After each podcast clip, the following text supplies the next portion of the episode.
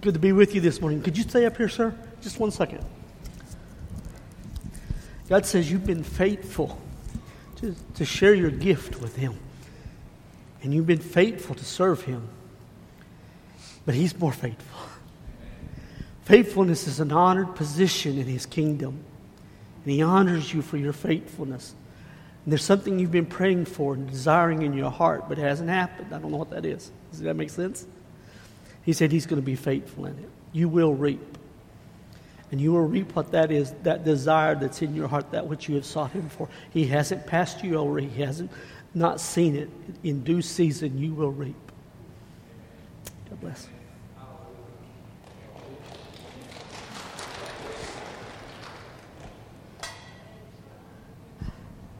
It's good to be back with you again. I don't know if, it, if who was here, who wasn't.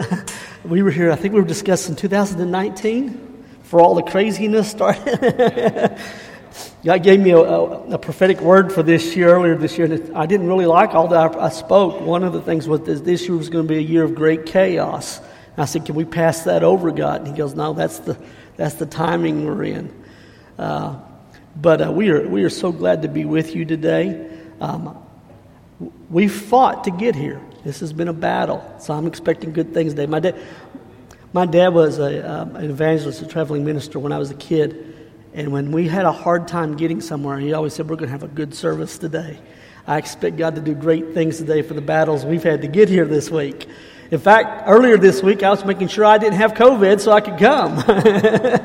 Thank God it was just a small virus that passed quickly. Uh But uh, we are so glad to be with you today. We do have some books available in the back. Uh, there's six of them. I won't go through all six of them here right now.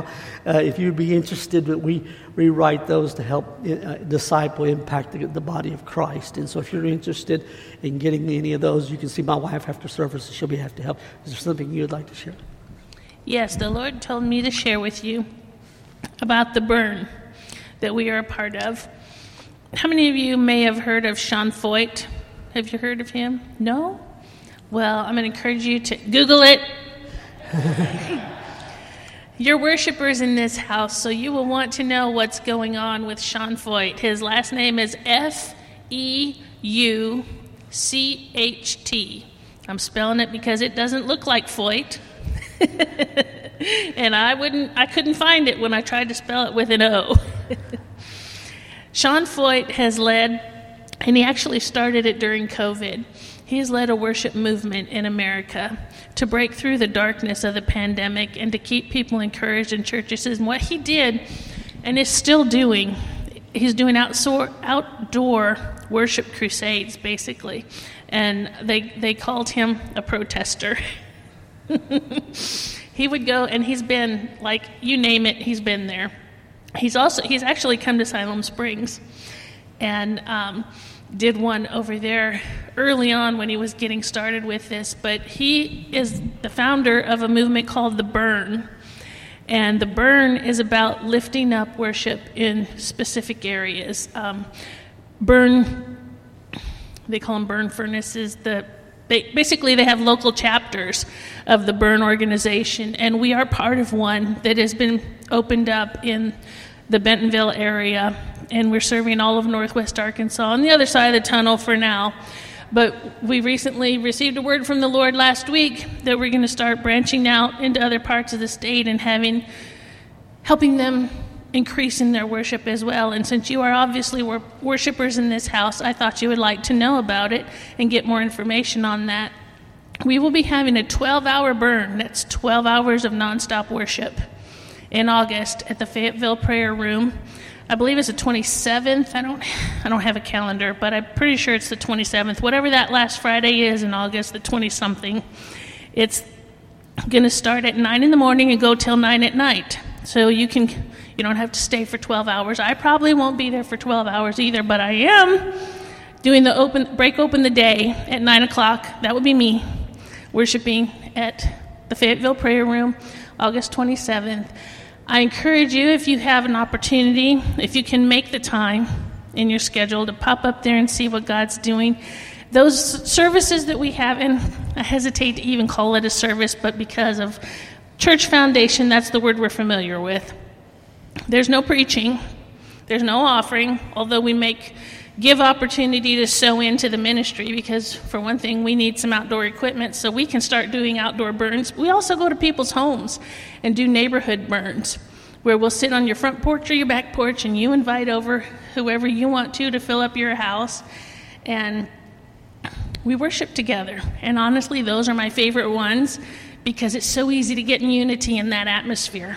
And the greater the unity you have in a building or in a space, whatever that space looks like, when all the people have a like-minded heart to just worship the Lord, so many powerful things happen in that place.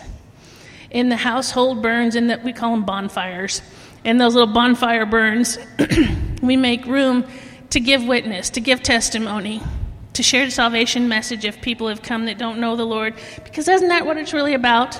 Everything we're supposed to be doing is about leading people to Him. So I just wanted to make you aware of that. If you're not already, Google Sean Feucht and The Burn. Our local chapter is called The Burn N W A, and we have our own website, Burn twenty-four seven N W A.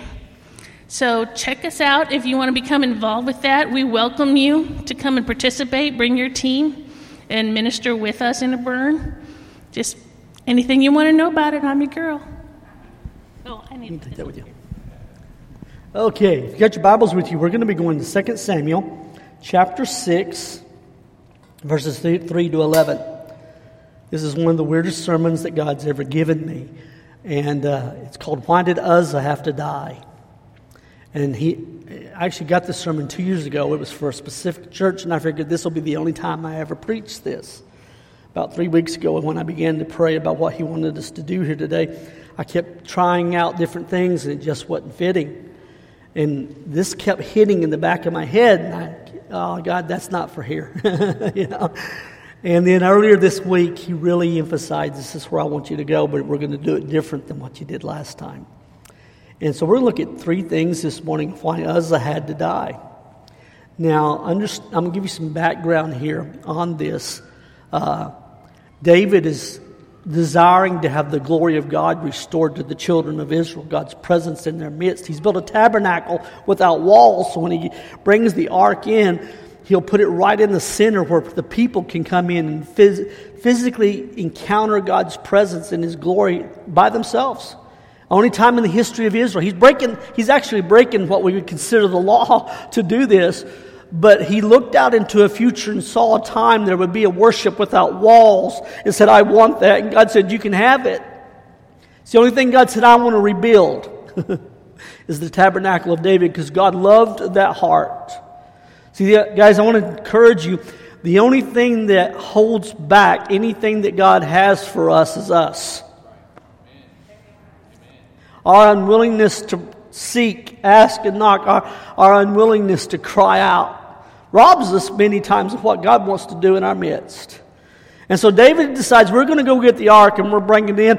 And in the process of going in the ark, they went and they built this brand new cart, real nice cart. They hooked it up to some oxen, and they began to bring the Ark of the Covenant into the to, to Jerusalem. Now, the ark was resting in Uzzah's dad's house. That's where, when the when the Philistines who had stolen the ark returned it, they had brought it back to that house, and that's where it stayed. And so David takes a company of the people of Israel, and they go to receive the ark. And so Uzzah and his brother, the brother's leading the oxen, and Uzzah sort of walking on, on the back corner there, and they're helping guide the ark back to Israel. And that's the backstory of where we're going to pick up at here today. And so let's look here, and we're going to pick up at verse Second Samuel chapter six, verses three to eleven. So they set the ark of the God on the new cart and brought it out of the house of Abinadab, which was on the hill. And Uzzah and Ahio, the sons of Abinadab, drove the new cart, and they brought it out of the house of Abinadab, which was on the hill, accompanying the ark of God. And Ahio went before the ark. Then David and all the house of Israel played music before the Lord on all kinds of instruments, and of, of wood and harps, and on stringed instruments, on tambourines, on sistrums, on cymbals. And when they had came to Nacon's threshing floor, Uzzah put out his hand to the ark of God and took hold of it, for the oxen stumbled. And then the anger of the Lord was aroused against Uzzah, and God struck him there for his error. And he died there because of the ark of God. And David because became angry because of the Lord's outbreak against Uzzah, and he called the name of the place Perez-Uzzah. To the, and to this day, to this day, David was afraid of, of the Lord that day, and he said, "How can the ark of the Lord come to me?" So David would not move the ark of the Lord with him into the city of David, but David took it aside into the house of Abinadab uh, of e- Edom to the Gittite. And the ark of the Lord remained in the house of Obed-edom and the Gittite and for three months. And the Lord blessed Obed-edom and all of his household. Now, today, we are the dwelling place. We're the temple of where Holy Spirit, where God dwells. And that time, where the ark was, was where God was. That's where his glory rested upon. And so, uh, David understood for it needed to be in a place that represented all of Israel so that all of Israel could be blessed. Now, I'm sure Obed-edom was, because we know the history of him, once they take the ark out, he goes and he becomes a doorkeeper of the house of God so he can be near the ark. He moves just to be near it. Later, he'll become a bookkeeper. He'll become part of the choir. Anything he could do, he did so that he could be where the ark was. Because once you taste the glory, you don't want anything less. Right? Once you've seen what God can do, that nothing else will satisfy. And uh, I, I want to give you some history of where we came through, because I want to show you the process of what God does in people's lives. And I'm here to prophesy some stuff over you guys today. God spoke to me last night. He, he, saw, he showed me some of this the other day, but he spoke to me again last night that there's many places he's choosing to move on right now. There's many he's not going to move on. He's chosen, if you guys will receive it, he wants to move here. He has a move for you. Now, I, I can't fully define that because he's told me that this next move's not going to look like anything we've ever saw before. In fact, a few years ago, he said this move, we will see miracles that no one's ever seen before. And so we, we, we can't, the moment we start trying to define stuff is the moment we rob ourselves of all that God wants to do, okay? And so I'm not here to define anything for you today, but I want to I want to show you something. I, I grew up, how many know where Mountain View, Arkansas is? That's where I grew up at. And when I was a, a, a kid from about seven or eight years old up to about ten to twelve years old, somewhere in that range, Mountain View went through a four-year revival. And uh, I, I so I grew up in revival. My dad was an evangelist. I, I was in church a lot of times, seven days a week. I probably, when I was a kid, I probably slept under more pews than I did in beds. Okay, church was my life. I was leading people to or other young people and kids to the Holy Spirit when I was ten years old. If there were kids or, or young people who came to the altar, my dad would say, "You go pray for them." I didn't know what I was doing. Sick 'em Jesus. That was about my best prayer, right? uh, but God honored that. I, I got to begin to see people filled with the Holy Spirit and God do things in their lives when I was ten years old. And uh, so I, I grew up in revival. That's what I knew. I didn't know normal church wasn't that much on my scope. If it wasn't something crazy happening, I, I didn't know what to do with church. Went off to Bible college, and they worked that out of me real well.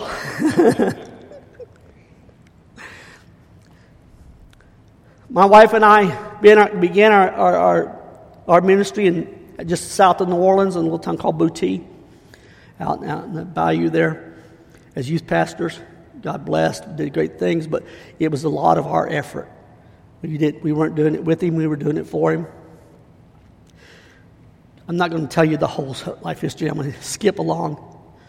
After a few years, we pioneered a church in Bailey, Colorado. Now, God began to work on us and do things in our lives in a deeper, deeper area. Her, my wife's brother was killed in an automobile accident in Mississippi. We married him, him and his wife in New Orleans. Um, and the next day, while they were on their honeymoon, she fell asleep and drove off and hit a, a concrete culvert and then killed both of them. and it devastated us. And my wife was going through a really rough period. And my mom calls me one day, and, and Wally and, and Marilyn Hickey was having Rodney Howard Brown at their church. And she says, go see if this guy's for real or not. I've heard some stuff about it. I had never even heard of the guy. And so we went. And only, only time I'd ever seen in my life, a guy give a thirty-minute offering spill and say, now, does anybody here want to know Jesus? And fifty people come forward and give their life to Jesus. I'm like, there's something there. He asked for money for thirty minutes and people get saved. You know, that, you know it's anointed. Right? Well, the second night that we went, my wife went forward to be prayed for. Now, I, again, I grew up in revival. I saw people slain in the spirit. I saw holy laughter. I saw miracles. I saw healings. I saw all kinds of stuff growing up. That was that was normal church to me growing up. My wife was not. That was not the case. She'd never been around any of it. And so she was scared to death of what she was seeing. If a move of God doesn't scare you a little bit, it's not a move of God. Okay? And so she, uh, she, but she needed something. She was hurting. So she goes forward. First time in her life, ever slain the spirit. She comes, goes down, broken, comes up, healed. And God restored her that night. And He opened both of us up to what He was about to do in our lives. So we start pioneering a church in Bailey, Colorado. If we'd known what we were getting ready to get into, we probably would have said, God, find somebody else. We're not ready for this. And we weren't. Bailey is a town outside of Denver, Colorado, up in the mountains, about forty-five minutes, ten thousand eleva- elevation of ten thousand feet. And uh, it had three Satanist covens in this little town. We were told when we went there by the people who lived there, if they ever give you a problem, don't call the cops because the cops are part of them. You're on your own. And uh, we had stories of people that had di- just disappeared. It was just swept under the rug. Their favorite tactic was to intimidate you until you left if they didn't want you around. And so after being there for almost a year, they began to go in the woods behind our house. And our boys were about three years old and six years old, or four, two, I don't know, somewhere in that range. And they would come, go out behind the house, and our boys would be on the back deck of the house, and they would call out to them, come out in the woods and play with us. My wife would go out there, and they say, come out in the woods and join us. The way our house sat, there was two houses on a little spur road on the side of the main road. Unless you lived in those two houses, you had no reason to drive on that road because it was just extra driving. And there was a vehicle that would drive around and around and around that road over and over and over. And then about two or three hours, another vehicle would take its place and do the same thing over and over and over just to intimidate us. One night, my wife wakes me up in the middle of the night and says, something's wrong, and she's having a hard time breathing. She's got a fever, and there's a red rash moving up her body that's covering her entire body. And the further up it gets, the hardest time she's having to breathe. We prayed. The rash went away. She was breathing normal. I said, I'm going back to sleep. Within thirty minutes, she's waking me up again and said, it's coming back. We prayed. We watched it go away, and we worshiped for a half an hour, and it never came back again. It wasn't physical. It was spiritual. A couple weeks after that, God wakes up my wife in the middle of the night and says, get out. They're getting ready to burn your house down. Contacted my presbyter and said, my family's being threatened. I've got small kids. We're not doing this. We packed on that. Th- that, that was the Thursday, I think it was. Friday, we got a truck. By Saturday, we were packed. Sunday, we resigned, and we were gone with our tail between our legs. We just got beat. We weren't ready for that warfare.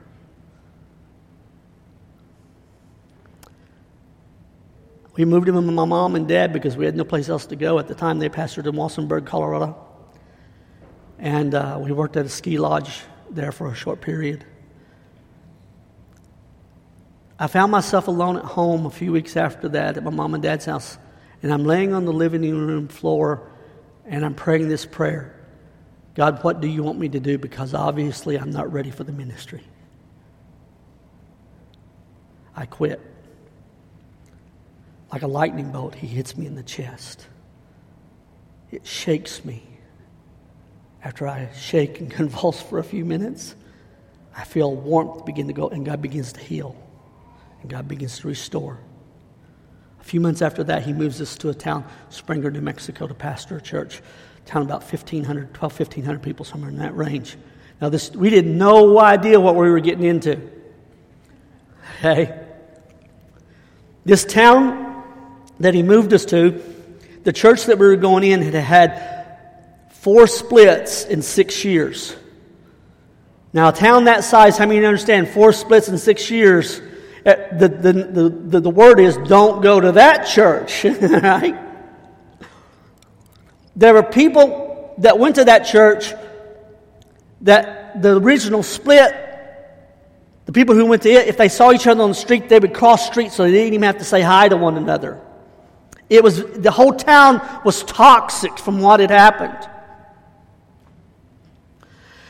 The, now, we don't know any of this, but the night that they had voted us in as pastors, we're driving out of the town, and God says, I'm sending you here to bring restoration. When God begins to move, he gives assignments. If you obey his assignments, you're going to see things that's going to blow you away. He'll do things with you that there's no way you could do. We moved there in March. By the, by the first of April, I've made friends with the pastor of the first split. He and I are prayer walking the town together. We got a few looks. We're supposed to be enemies, according to the way that town's structured. We prayer walked the, it wasn't a real big town, it was Mayberry of New Mexico, okay? That's what we called it, Mayberry. You'd look out your front window and there would go the cattle drive across town. Cowboys would ride in, tie their post to the hitch, their, their horse to the hitching post, go into Brown's Hotel, have them a meal, go back out, ride back out the ranch, and go back to work. It, it was it was the West. First of June. Now remember, we moved there in March. First of June, we have a joint service for all the splits. Had over a hundred and something people there that night. There were people in that service who hadn't talked to each other for five years. I preached out Nehemiah chapter one, restoring the reproach. I finish. We pray a prayer of reconciliation and forgiveness. And I tell them, if you got somebody you need to work it out with, go do it. People are hugging and, and forgiving that haven't spoken to one another in five years. Tears are flowing, and God is healing an entire town in front of my eyes.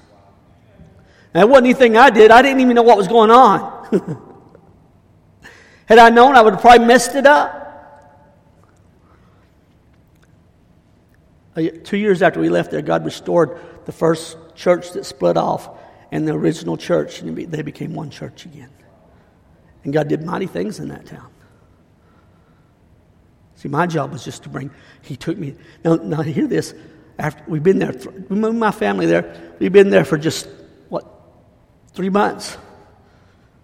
I'm excited, we just saw this big reconciliation service. I step out of my, my office was in our, the parsonage in the home there in the front room. I step out of that and going to go have lunch on Tuesday of that week. And God says, okay, you're done here. I'm like, God, I just moved here.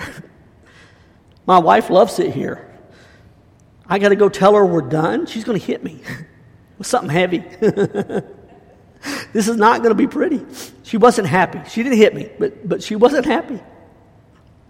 She says, here's what I want you to do. I want you to pray and read the Word.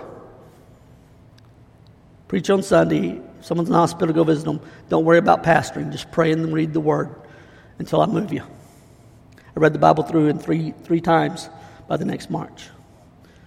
I prayed and wept. And I mean, I wept more in that nine months than I prayed, probably wept in my entire life. And God just poured into me and poured into me and poured into me. We moved to Mexico. I say that because the little town that we moved in looked more like Mexico than it does any of the towns in the United States look. It was a little dusty desert adobe town in southeast or southwest New Mexico, twenty miles from Arizona. fifty miles from Old Mexico. When we went and tried out, they voted us in. My wife said, we said, we'll let you know by Wednesday what we're going to do. As we're getting, before we get out of the town, my wife looks over at me and says, this isn't for us. By the time we got to Las Cruces, God had convicted us so heavy that we didn't even wait till Tuesday. We stopped in Las Cruces, which was an hour and a half away, and said, we have to come. God won't let us. He arrested our hearts. We moved there in March. And uh, the, I think it was the third week of April, on a Sunday night, I preached about vision. And I stopped in the middle of my sermon. I said, what do you want to see God do in your church? And the eighty-something-year-old lady, whom everybody respected highly, she was the adult Sunday school teacher of that church. She, uh, my wife says, you're having a hard time hearing me. How's that? Is that better? So she said, uh, we want the next generation reached. We had our move. When they were kids and teenagers, the majority of the people, they'd had a move of God come into that town, and they all got saved. She said, we had our turn. It's their turn now. Pastor, if you need buses, we want the music that's going to bring them in. Whatever brings them in is what we want. You do for them, not for us. We're going to heaven. God liked that attitude. Two weeks after that, on a Sunday night, I'm standing at the pulpit like this, holding on to it. I look around the room, and I'm the only one standing in the room. My wife is over at the keyboard, and she's laying on, sort of on the floor with one hand on the keyboard, playing a chord here and there. God had just exploded, and there were people on their faces. People had slid out of their pew, under the pew. People on their backs. I mean, a bomb of the Spirit went off in that room. That started a three and a half year sovereign move of God. The motto during that year, that period of time was, we show up and just see what God was going to do. It literally changed the culture of that town. Their town was known for manana. If you don't know what manana is, it's why should I do today what I can put off till tomorrow? If you got, if you got everybody there within twenty minutes of start, you did good. They weren't going to. God moved in such a way that people were not only on time, they were early because, number one, you might not get a seat. Number two, because we went from fifty people to over one hundred fifty people in a six-month period of time. Most of them twenty-five and under or, or drug addicts, alcoholics, or et cetera, witches, prostitutes, you name it, that's what filled the church. In fact, I looked out on one Sunday night and I thought, man, I got a messed up church. I got five people here who a year ago wasn't a drug addict, alcoholic, witch, or prostitute. That, that it filled the church. How many understand God's getting ready to bring people in that you wouldn't expect to see in your church? I told God one day, I said, I never drank, I never did drugs. How do I help these people? He just give them me. Give them me. Jesus is the answer. I don't care what the problem is. We've seen so many miracles, healings, deliverances, and breakthroughs in people's lives. It was incredible what God was doing. And for three and a half years, we just showed up. We didn't even know how to do most of the stuff that was happening. We were just dumb enough to try. Right? What's the worst thing that happened when you try and let Holy Spirit show up? We were learning on the job. Now, we made, did we make mistakes? Oh, my goodness. I probably killed the move. I, I did.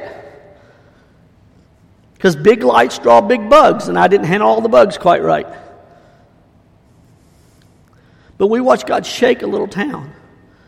I probably preached to everybody in that town of three thousand people at least three to four times. Favor was off the chart. Any building I wanted in that town was mine. We would do an event for the kids. The cops would call me and say, Pastor, I hear you're doing an event for the kids. Do you need us to block the road off for you? We'll, we'll make sure that two blocks around your church is blocked off so that way we don't have to worry about traffic. I, I had Mexican mafia that was doing stuff for us. Had a lady in our church. She, this is when we knew we had to get a van. We did a, a kids crusade. She shows up I don't remember what kind of vehicle they had. It was a big black S U V. I don't remember what it was, but it was he, this. It was part of his entourage, because when he went through town, three black S U Vs went through town. He was in the middle one, his gun guys in the back, and his gun guys in the front.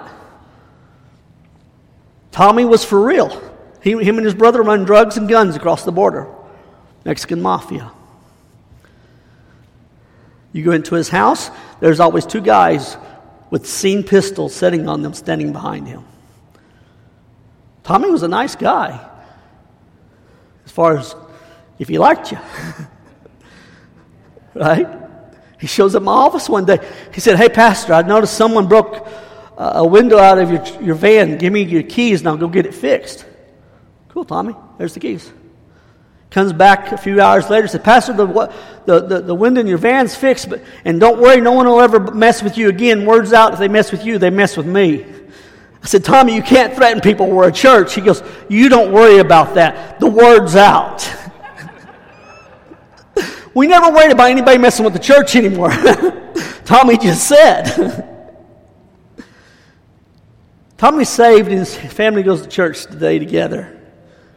He had to get saved in prison from getting caught with some illegal guns, but he got, we prayed for him for a long time, and he, it took prison to get him saved, but he got saved. God took us from there to Clovis, New Mexico, where we saw eight-week, every night, sustained revival. And we watched God again shake people. Out of that first move, seven young people went to Bible college to go into ministry. Out of the second move, there's people today in the ministry, and God still, their, their lives changed, many people's lives changed course because of what God did in those moves. After that eight week, we went through some stuff with the church that, where the enemy attacked. And then before we left there, we had another move of, of healing revival where we saw blind eyes, deaf ears, tumors, everything you can think of got healed. I want you to understand something when I talk to you about this today. And the reason I, I asked God, I said, "Why am I sharing all this?" He said, "Because I want you to build a case so them understand you know what you're talking about." I don't say that to boast in anything I did, because guys, I'm going to be honest with you. I've just tried to keep up. I've showed up and I've tried to keep up. Have I learned a lot in it? You can't be in the presence of God and not learn. That's the greatest place to grow at. Revival has been, and moves of God has been the majority of my life. I've been very blessed. I've had great men placed in my life. My spiritual father, who's in heaven now, poured so much into me and taught me so much about Holy Spirit and how to operate in the things of God. I prayed, I begged God, "God, send someone who actually knows how to do this correctly so that they can teach me." When I first started hearing from God, I was like a baby with a power tool. I just cut. I didn't know you were supposed to wait and find out what he wanted to do with what he just said. And I said stuff out loud I was never supposed to say out loud.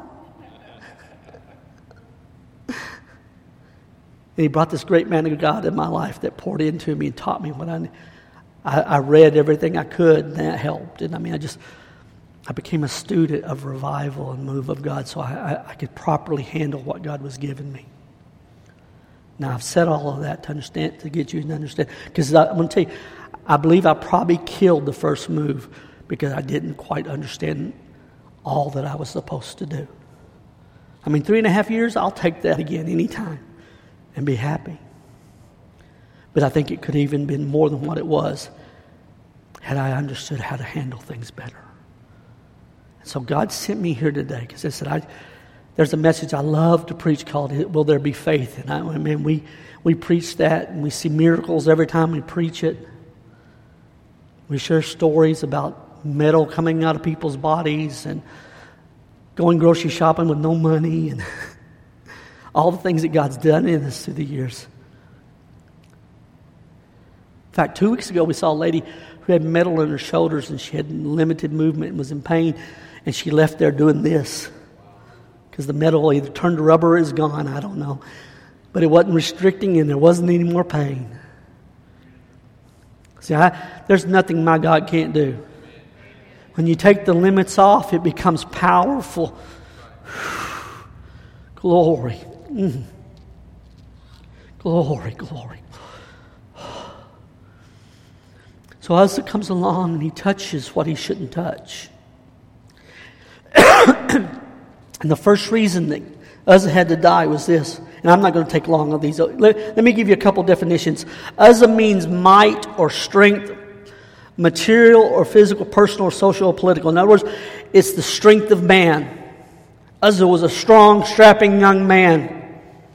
They it was at the place of Nakhon or Neshan, whichever you pronounce that, uh, threshing floor. It means to be firm, to be stable, to be established. They were in a firm, established place. If you know anything about threshing floors, threshing floors was a place that were lifted up a little bit. They were, they had removed all the rocks. They had filled in all the holes. It was tamped down, so it was solid.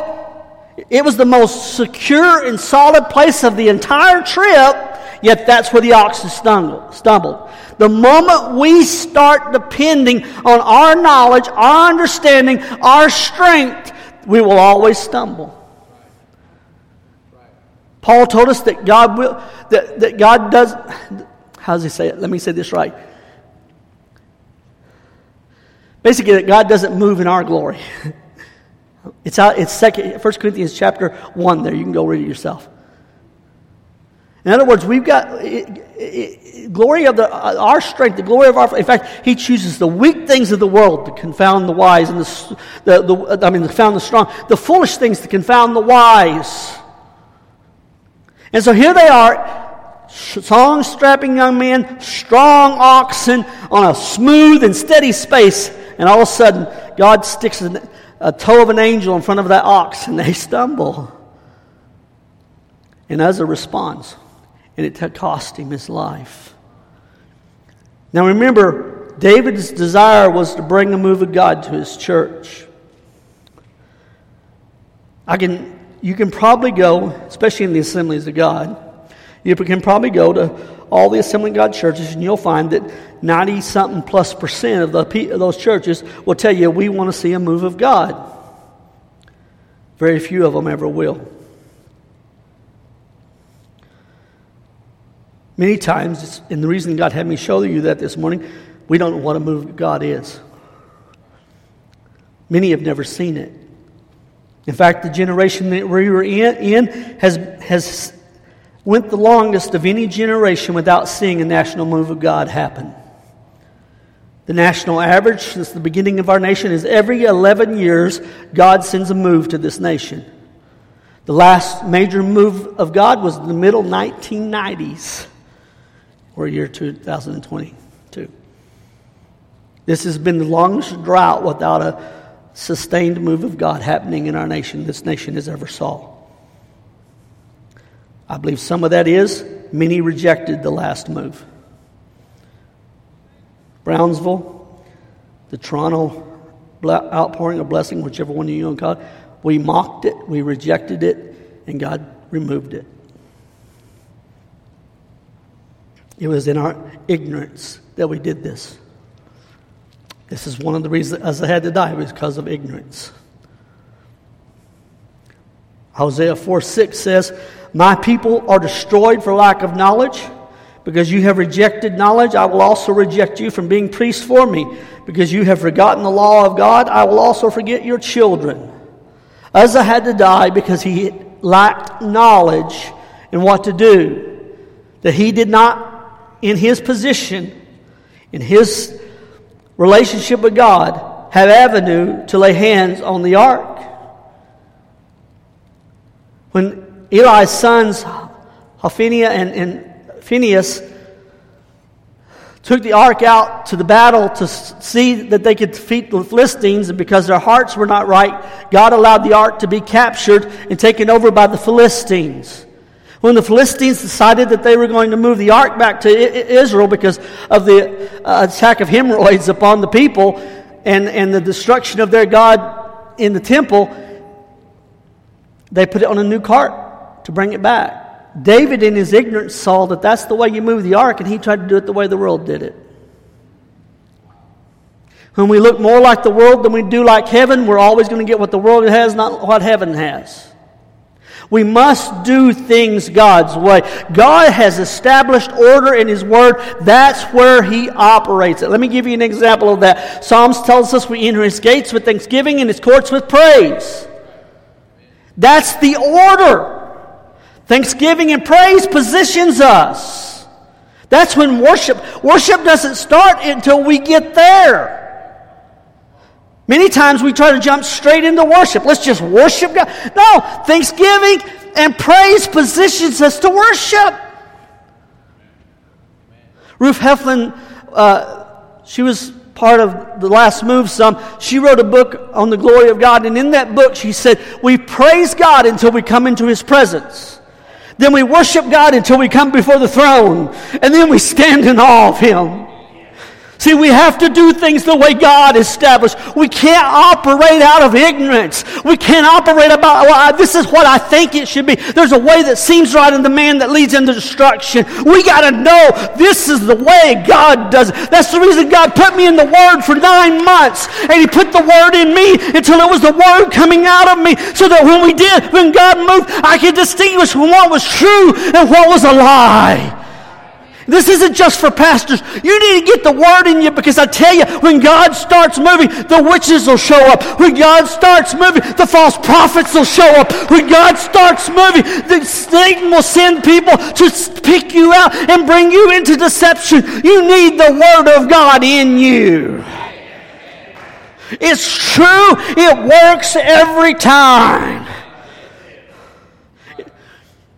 Ignorance is not bliss in the kingdom of God. Ignorance doesn't mean you're stupid. Ignorance doesn't mean you're dumb. It means you don't know. And you don't know what you don't know.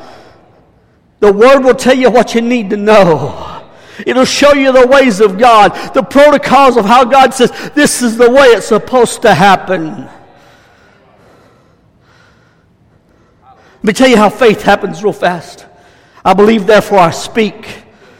Faith isn't a silent hope in our hearts. Faith is the ability to know it to a place where now I will declare it.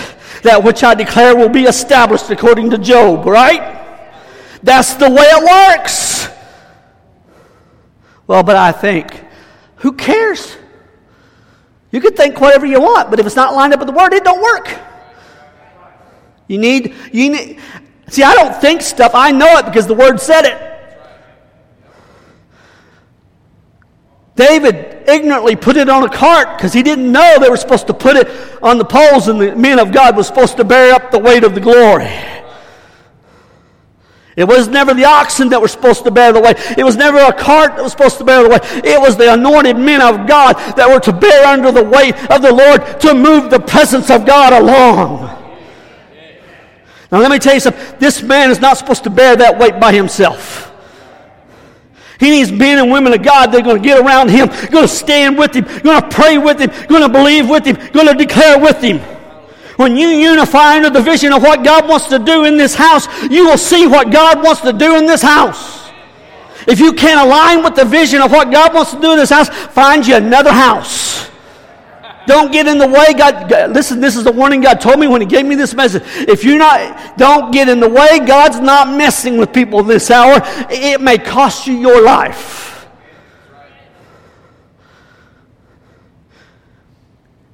And definitely don't go out and start running your mouth to tear down what God's trying to do.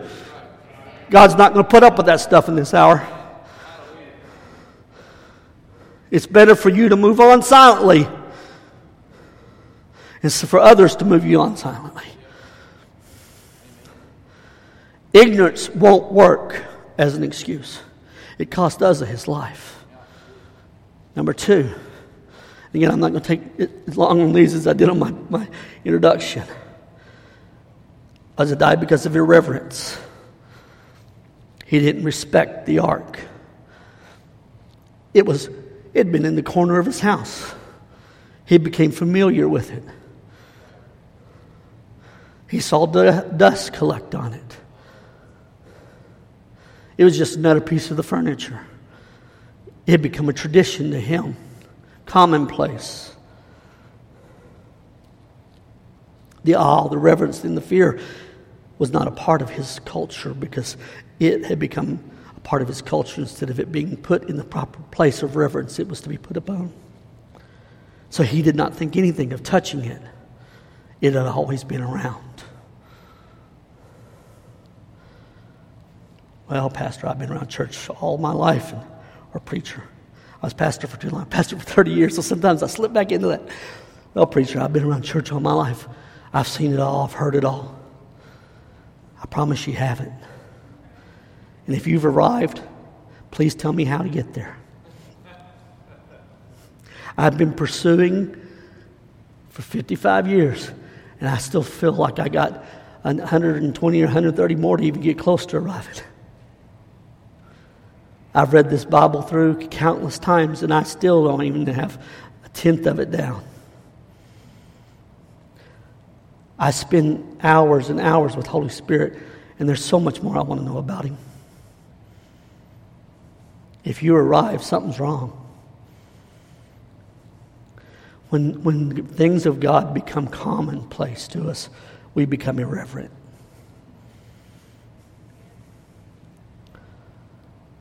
Proverbs nine ten says this. Proverbs nine ten. The fear of the Lord is the beginning of wisdom, and knowledge of the Holy One is understanding. That word knowledge of the Holy One there, which is understanding, that word understanding there means that which I've experienced. The only way we know God is by our experience with Him. We can know about God through study. We can know about God through what people tell us. But to know God, I have to experience Him. See, we, how many understand? Don't don't shoot me for this, Pastor. We don't need another sermon. Right? We need an encounter with the Holy One of Israel, who sits upon the throne and rules and reigns over all. We need an encounter of the one that mountains melt like wax in His presence. We need an encounter that the universe cannot hold. We need an encounter that when John saw Jesus there in Revelation chapter one, he fell at His feet as a dead man because He was so holy, He was so awesome, He was so mighty, His flesh could not handle it. Yeah, several years ago, I was seeking God's face heavily. And uh, two things happened during that t- that, that period. One, I was on a, a fast, and I was in the fourth day of the fast, and that morning I woke up, and every fear, rational and irrational, came against me like you wouldn't believe. All day long I was battling fear, fear, fear. And I've never been, I mean, everybody has battles fear to a certain level, but that was not one of my major battles. But it's like every devil connected to fear within ten miles showed up at my house and followed me around town all day long. I went to bed early that night because I was wore out. I'm in a four-day fast. I'll make you a little tired. Plus, you're always sick around the fourth, sixth day with, with all the toxins coming out of your body. And uh, I laid down in the bed, and I was just getting in that almost ready to fall asleep place. And I hear Him come into the room. Now, I'm seeking to know his, seek His face, right? I want, I want to show me Your face, Jesus. I want to know You more. And Jesus comes out across the room and sits down on the edge of the bed by me and starts talking to me. I was so afraid to open my eyes, I never did. I felt Him against me. He was, I could feel a physical presence there pressed against me. But his, his glory was so overwhelming that I trembled and kept my eyes shut for fear if I opened them, I would die. He gave me instructions of what was coming for our lives. And it happened just like He told me that day. He gets up and walks out, and I'm kicking myself because I've been seeking Your face for four days, and I didn't even open my eyes. A few days after that, I'm in prayer time. And again, this time His presence comes into the room so powerfully, I thought I was going to die because my flesh was being pressed against on a level that I was in pain. I said, please back off. I can't handle this. It's more than I can bear. Understand, Just his presence is more than we can bear.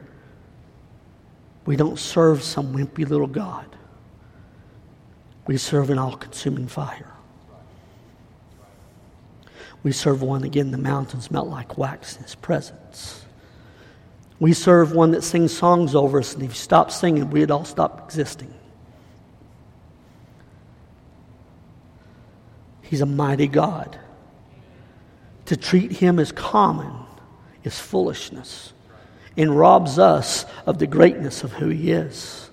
We must reverence him. We must reverence him to the place that we don't dare touch his glory. We just enjoy it. We don't step in the way when he's moving. We get out of the way and let him do what only he can do. We honor him. We honor his word as he does above his own name. We honor his authority. We're submitted to him. Not my will, but your will be done. We make Holy Spirit, like Paul tells us in Second Corinthians chapter thirteen, there, the very last verse, I, get, I think it's thirteen, fourteen. Anyway, he says, may you know the fellowship of Holy Spirit. That word fellowship, may, may you know the Holy Spirit as your senior partner. How many of you are in charge, or how many of you Holy Spirit is in charge? If Holy Spirit's in charge, that means when you wake up every day, it's like, what are we going to do today, Holy Spirit? I hope you say we're not going to work. No. He might say that once or twice a year, but most of the times it's going to be, while you're at work today, I'm going to bring this person across your path, and you're going to encourage them, right? I'm going to bring this sick person across your path at Walmart. You're going to lay hands on them, and they're going to walk out healed. I'm telling you, you want a life of adventure, put Holy Spirit at the at the wheel. It gets crazy. We were at McDonald's one, one Sunday, I guess Sunday night, I don't remember. Anyway, one time, they were having problems with the computers, and we're standing there, and the guy that's in front of us is obviously, his leg is hurting him because of the way he's acting. Holy Spirit nudged me and said, look. I looked, looked up at him. I said, you hurting? And he said, yeah, I hurt my knee. I said, can I pray for you? We're not doing anything else, right? I prayed for him, and the guy gets healed, gets excited, and leaves and never does his order.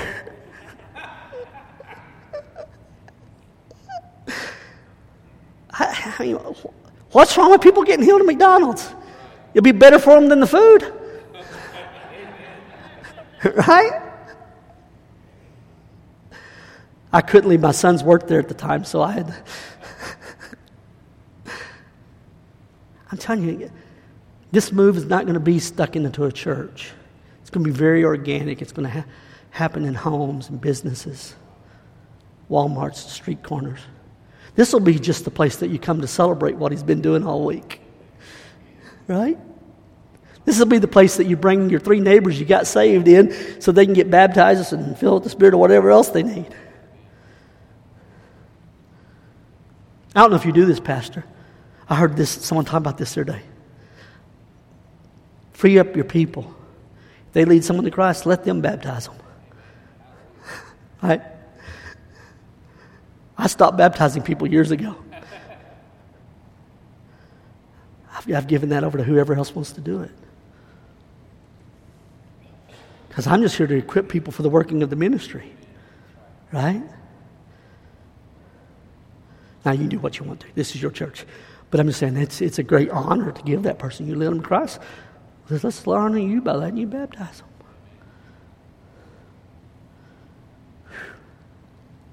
Thank you, Jesus. Third one. Impatience. Uzzah was impatient, and too impatient to let God take care of it. He had to help out.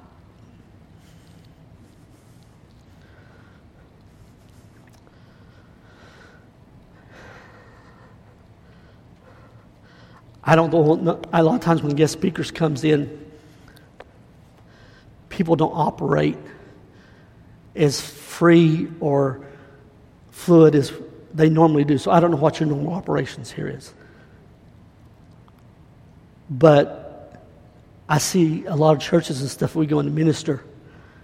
The Spirit of God begins to build, and our impatience is, is to move the service on along.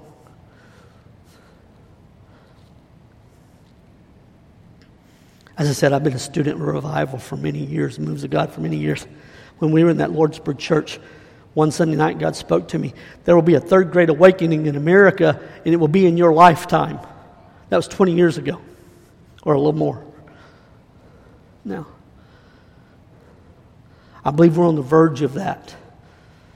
Just by looking at from the from the pandemic and all the other things economically that's happening, that's usually a testimony that God is working on the hearts of his people so he can do a move. Because how many know hardship draws us closer to God? I hate to say that has the way it be, but we get lazy when it's all easy, right? And so he sends hardships our way to, to get us back on our knees, to refine our hearts so that then he can do what he wants to do on the earth. That motivates us. And so I believe what he's been doing these last few years is preparing his church for what he wants to do on this earth. Saying all of that, we don't do well with patience. And so the Spirit of God starts moving in a church, and we cut it off because it felt good, so it's time to move on. And God had to teach me this, how to wait. William Seymour, in the uh, Azusa Street Revival, his instructions was, the worship team was, I'm going to put this box on my head, and you don't stop singing until the box comes off. And the box wouldn't come off until it was time for miracles to start happening in the room. If they sang for two hours, he didn't take the box off until the Holy Spirit said, okay, you can take the box off. But the moment that man took the box off, all heaven would break loose.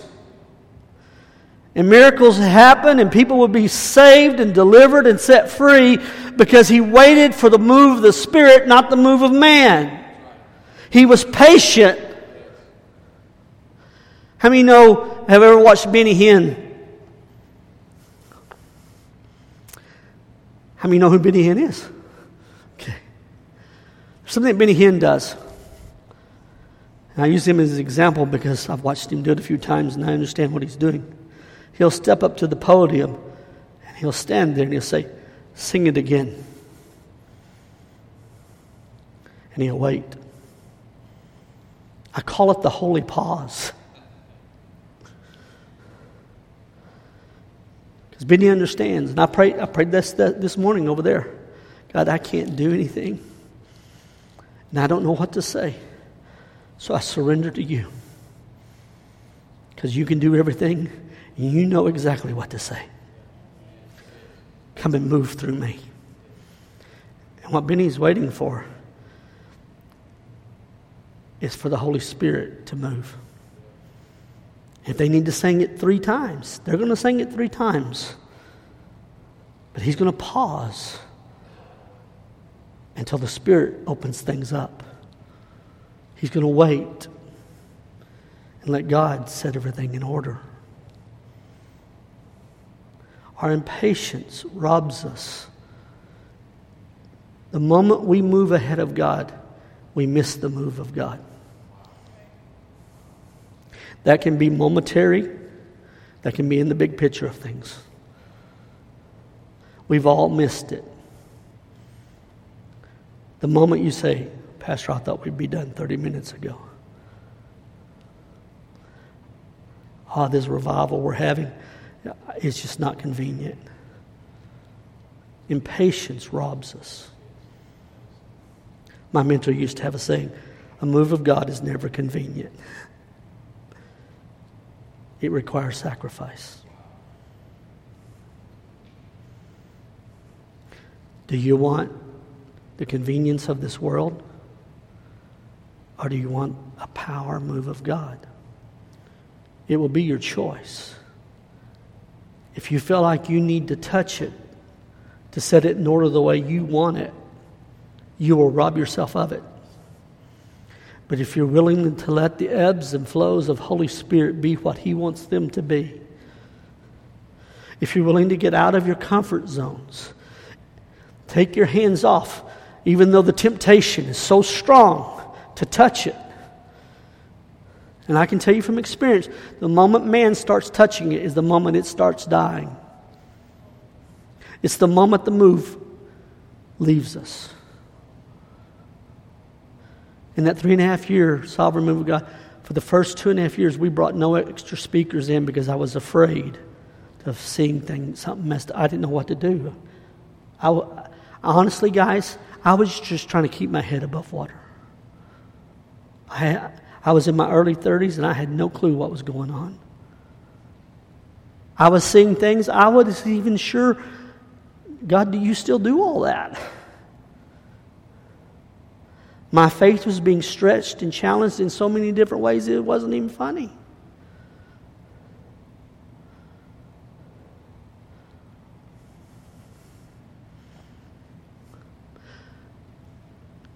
But Holy Spirit guided me enough that for the most part, I kept my hands off of it. And then at the end, because listen, and again, I'm not saying it's going to be different this time, but from us in that moment, we started stretching the church to the thin, because when we, we start getting excited because of the move, everybody's got agendas. And we got all these agendas going on, and we missed the main agenda, what God wanted. They were all good things, they just weren't God things.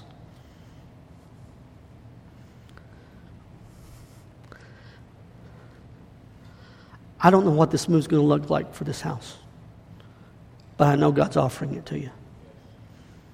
I know God's saying, I want I want to pour out my spirit right here. Now, but understand, there's probably ten other houses within a ten, a twenty, ten or twenty mile radius that he's saying the same thing to. So don't get puffed up about that. And I'm going to tell you, this next move is going to have a lot of unity in it. So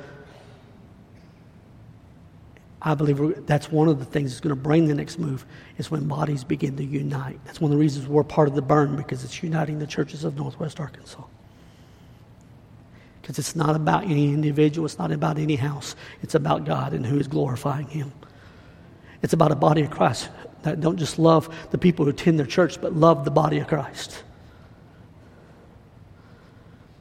We, we must not be ignorant about the things of God.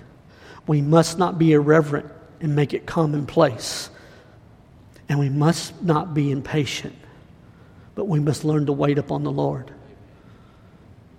letting him move the way he wants, when he wants, and how he wants, for as long as he wants.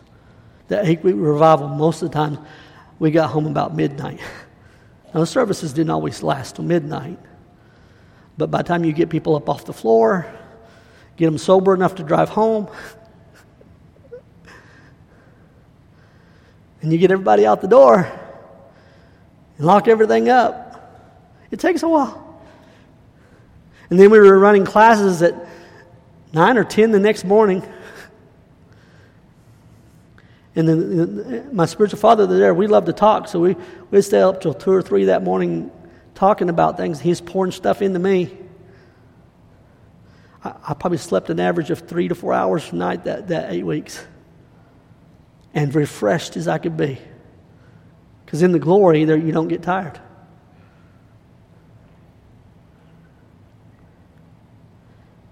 I watched people give more than they'd ever given in their lives. Had one of my board members come to me and say, I just feel like I'm supposed to give more. I'm going to go sell my favorite gun. I hear this story. He wanted to give more, so he went and sold his favorite gun. And... uh and gave all the money to the a missions project that the minister, my friend, my father was was supporting in India.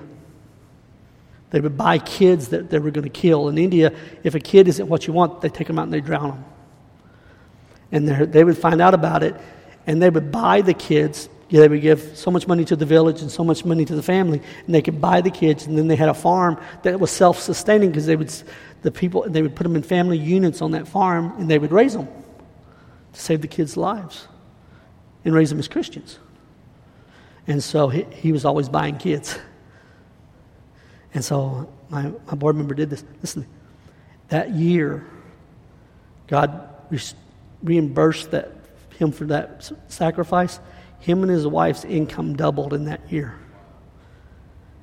The gun didn't sell, and he went back and bought the gun after about three months. because the income had come up so much. Now, does God do it that way every time? Sometimes. I don't make promises like that.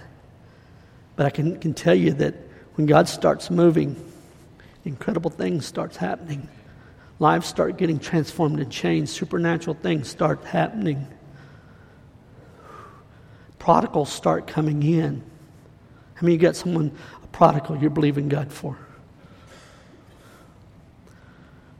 God wants to build an atmosphere in this house that becomes so attractive that they can't resist. See, they don't want to, this man's probably a great preacher, but they don't want to come hear this man preach. But they start hearing Jesus is here. Amen. And he's doing things like no one's ever saw being done before. And you won't be able to keep them out.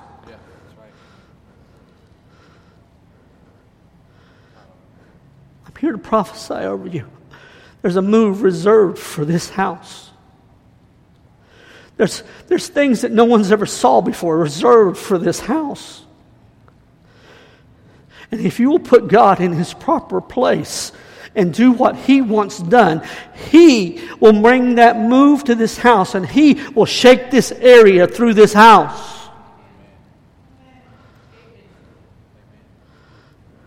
It won't be church as usual. I personally don't like church. I think it's boring. But I love a move of God. I love blind eyes opening. I love deaf ears opening. I love watching metal come out of people's body. I, I, I love watching a little boy whose arm had stopped growing. And it was, that arm was that much longer than the other. And watching God grow it right out in front of our eyes. I love watching tumors disappear out of people's bodies and doctors cussing because they can't figure it out. One of my favorite things is to make a doctor cuss. I had COVID a year and a half ago. And I got pneumonia in sixty percent of my lungs. And my wife took me in, get to the hospital, emergency room, and they admitted me in the hospital. They put me on oxygen. The fourth day, the doctor comes in and says, I said, when do I get to go home? He goes, he laughed. He said, oh, you're going to be with us for a while. He said, I had a lady come in in your shape in December. We're still trying to get her lungs. And this was last of February. We're still trying to get her lungs cleared up. I'm like, well, I don't like you. I don't like your attitude. So the next day, he comes into my room, and he's shaking his head, and he's mad. And I'm like, what in the world's going on? I said, what's wrong, doc? He said, you're going home. I don't understand it. It doesn't make sense. You had sixty percent of your lungs covered yesterday. You have zero in your lungs today. In twenty-four hours, it disappeared. I don't understand it. Go home. And that's the way he said it. Go home. He was mad because it didn't make sense to him. And he turned around and walked out. I didn't get a chance to say anything. He just walked up. I think the devil got tired of me praying for all the nurses. I was messing up their system. You're supposed to be depressed. You're in co- hospital with COVID. And I'm encouraging and praying for all the nurses. They're bringing me good food from home. We had parties in my room, right? I was the party room. There's nothing my God cannot do. There's nothing my God cannot do. There's nothing my God cannot do. Stand with me. I don't know where to end this at. Said he messed this whole sermon up on me. I, I preached this sermon different. This is the way he said to do it.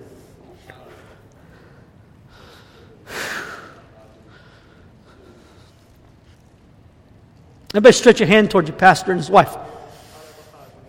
Mm. Sure, come here.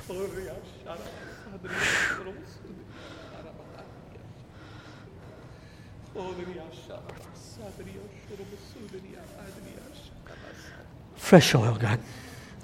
Fresh oil. Fresh oil.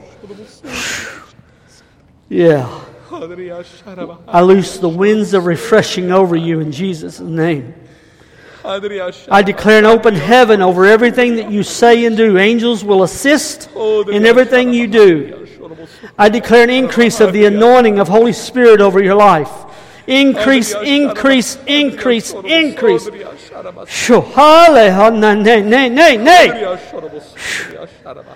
I declare supernatural wisdom and understanding coming to you right now. That things you don't even understand at this moment will, will be revealed to you in Jesus' name.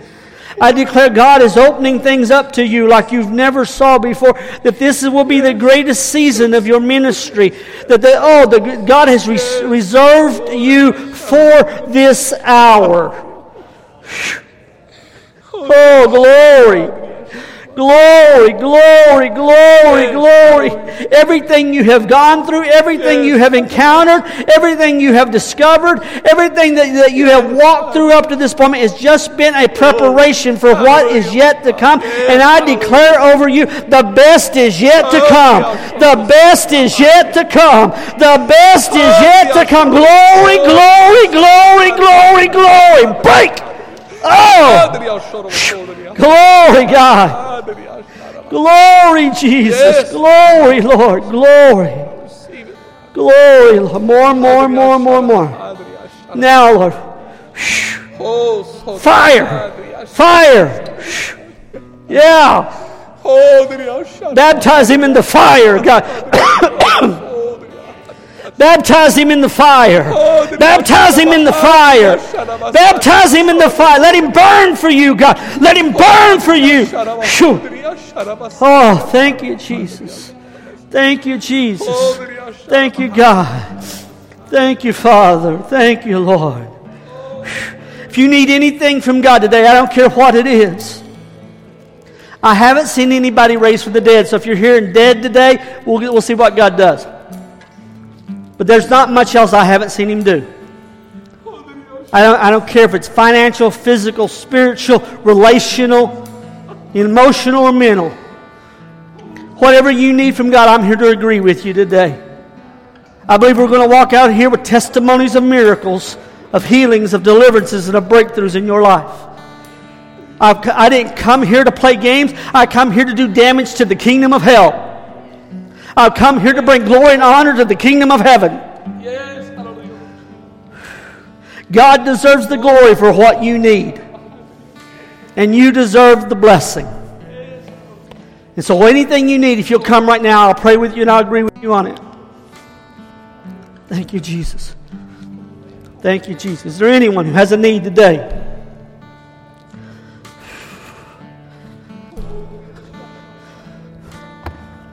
You can keep your problem or you can let Jesus fix it. Come now.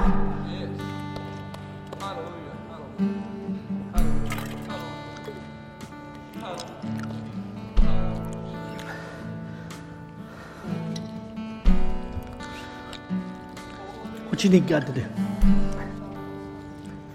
Turn this off so I...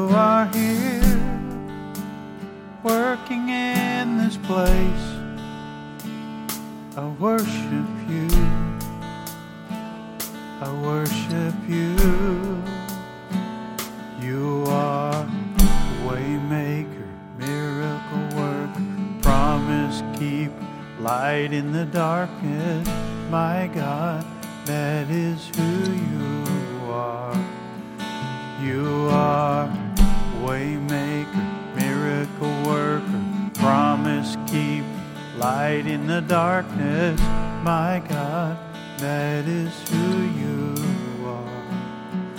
You are here, touching every heart. I worship you, I worship you. You are here, healing every heart. I worship you, I worship you. You are here, turning lives around. I worship you,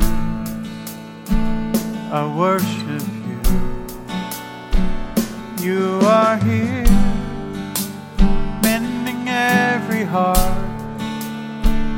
I worship you, I worship you. You are waymaker, miracle work, promise keep, light in the darkness. My God, that is who you are. You are waymaker, miracle work, promise keep, light in the darkness. My God, that is who you are. You are waymaker, miracle work, promise keep, light in the darkness. My God, that is who you are. You are waymaker, miracle work, promise keep, light in the darkness. My God, that is who you are. Even when I don't see it, you're working. Even when I don't feel it, you're working. You never stop, you never stop working. Never stop, you never stop working. Even when I don't see it, you're working. Even when I don't feel it, you're working. You never stop, you never stop working. Never stop, you never stop working. Even when I don't see it, you're working. Even when I don't feel it, you're working. Never stop, never stop working. You never stop, you never stop working. Even when I don't see it, you're working. Even when I don't feel it, you're working. Never stop, never stop working. Never stop. You are here, touching every heart. I worship you, I worship you. You are here, healing every heart. I worship you, I worship you. You are here, turning lives around. I worship you, I worship you. You are here, mending every heart. I worship you, I worship you. You are waymaker, miracle work, promise keeper, light in the darkness. My God, that is who you are. You are waymaker, miracle work, promise keeper, light in the darkness. My God, that is who you are. That is who you are. That is who you are. That is who you are. That is who you are. That is who you are. That is who you are. That is who you are. That is who you are. Even when I don't see it, you're working. Even when I don't feel it, you're working. You never stop, you never stop working. You never stop, you never stop working. Even when I don't see it, you're working. Even when I don't feel it, you're working. You never stop, you never stop working. Never stop, never stop working. Even when I don't don't see it, you're working. Even when I don't feel it, you're working. You never stop, you never stop working. You never stop, you never stop working. Even when I don't see it, you're working. Even when I don't feel it, you're working. You never stop, you never stop working. You never stop, you never stop working. Even when I don't see it, you're working. Even when I don't feel it, you're working. Never stop, never stop working. Never stop, never stop working. Even when I don't see it, you're working. Even when I don't feel it, you're working.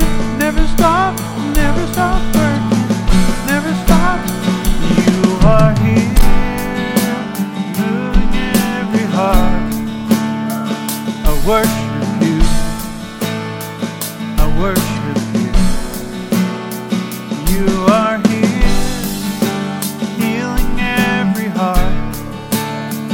I worship you, I worship you. You are here, turning lives around. I worship you, I worship you. You are here, mending every heart. I worship you, I worship you. I worship you. I worship you. I worship you, yeah. I worship you. I worship you.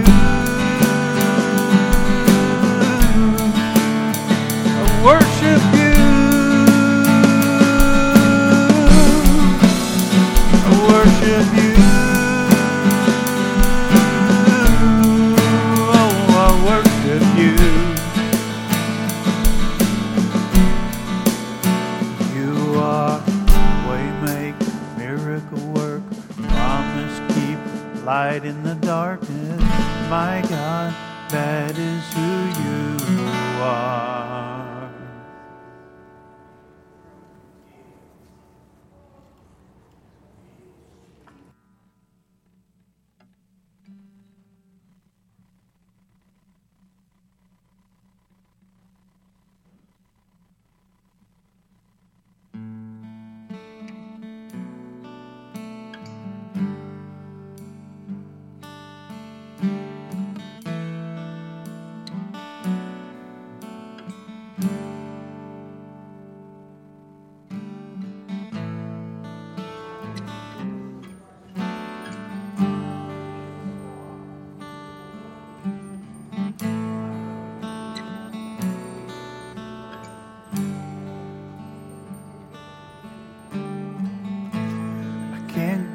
Back to the beginning. I can't control what tomorrow will bring, but I know here in the middle is a place where you promised to be.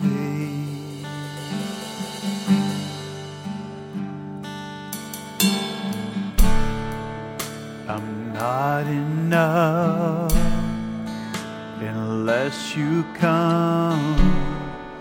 Will you meet me here again?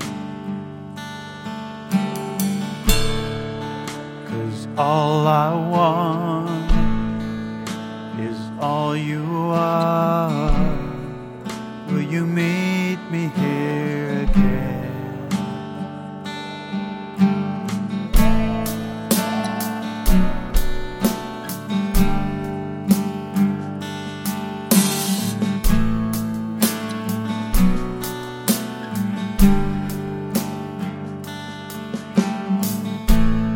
As I walk now through the valley, let your love rise above every fear. like the sun shaping the shadow. In my weakness, your glory appears.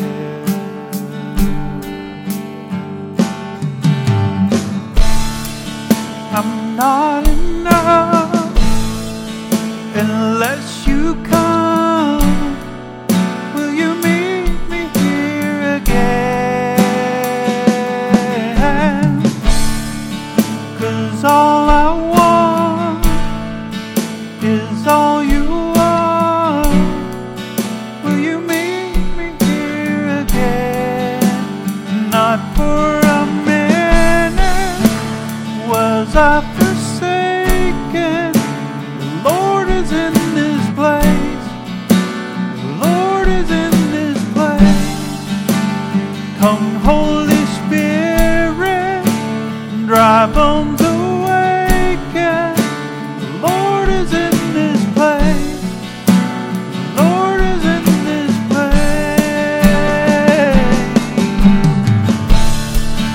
I'm not enough unless you come.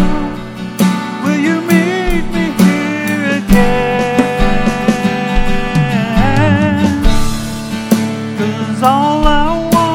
Will you meet me here again? I'm not enough unless you come. Will you meet me here again? 'Cause all I want is all you want.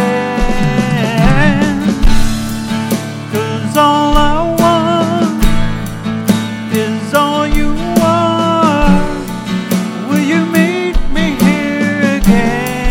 again. Not for a minute was I forsaken. The Lord is in this place. The Lord is in this place. Come, Holy Spirit, drive on the way again. The Lord is in this place. The Lord is in this place. I'm not enough unless you come. Come, Holy Spirit, drive on the way again. The Lord is in this place. The Lord is in this place. I'm not enough unless you come. Will you meet me here again? 'Cause all I want is all you want. Will you meet me here again? I'm not enough unless you come. Will you meet me here again? 'Cause all I want is all you are. Will you meet me here again?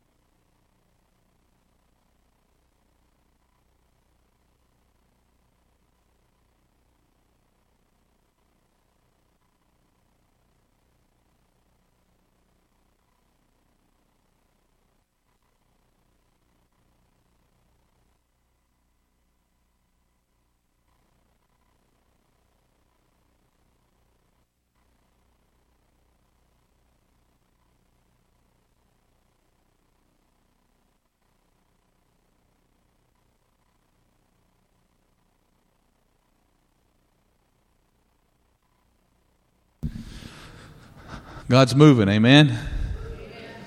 I think this is just the beginning of what God's doing in our church.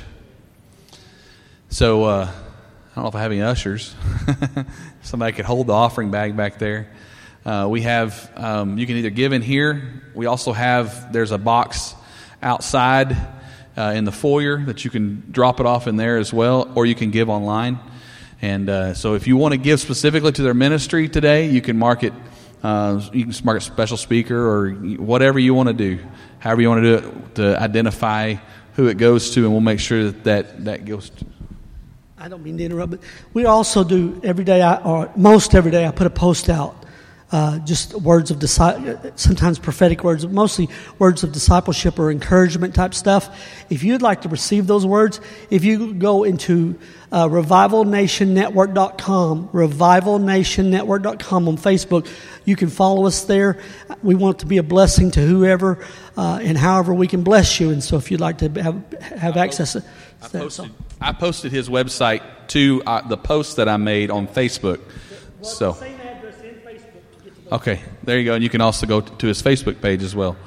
So, um, so uh, can we can we stand? Lord, we just thank you for this time that you've moved in this place today. We thank you for your power and your presence. We thank you for the word that you given that you gave to us today. We thank you for your anointing that's flowed in this house like like we haven't experienced in a while. And God, I just pray right now, God, that you would just touch every heart that's here, that as they leave this room, God, that they go with that fire inside their belly and the fire inside their heart, that they're ready and to want more of you, to desire more of you, that we will see these things that have been spoken over this house fulfilled. And God, I pray for every person today, God, that gives. God, I pray that you would just bring blessings to their family. I pray that you bring blessings to their homes. God, I pray that it would just be flowing in ways like we they've never seen before. Amen. You said that you would to try us and see if you would not open up the windows of heaven. So, God, as we give our tithe today, God, I pray that you would pour out blessings upon every person here. And we give you all the praise and all the glory in Jesus' mighty name. Amen. Amen. Y'all have a wonderful week. Uh, pray for our kids as we go to kids camp, leave tomorrow. And uh, also be here Wednesday night. And they have books out in the foyer at a table out there.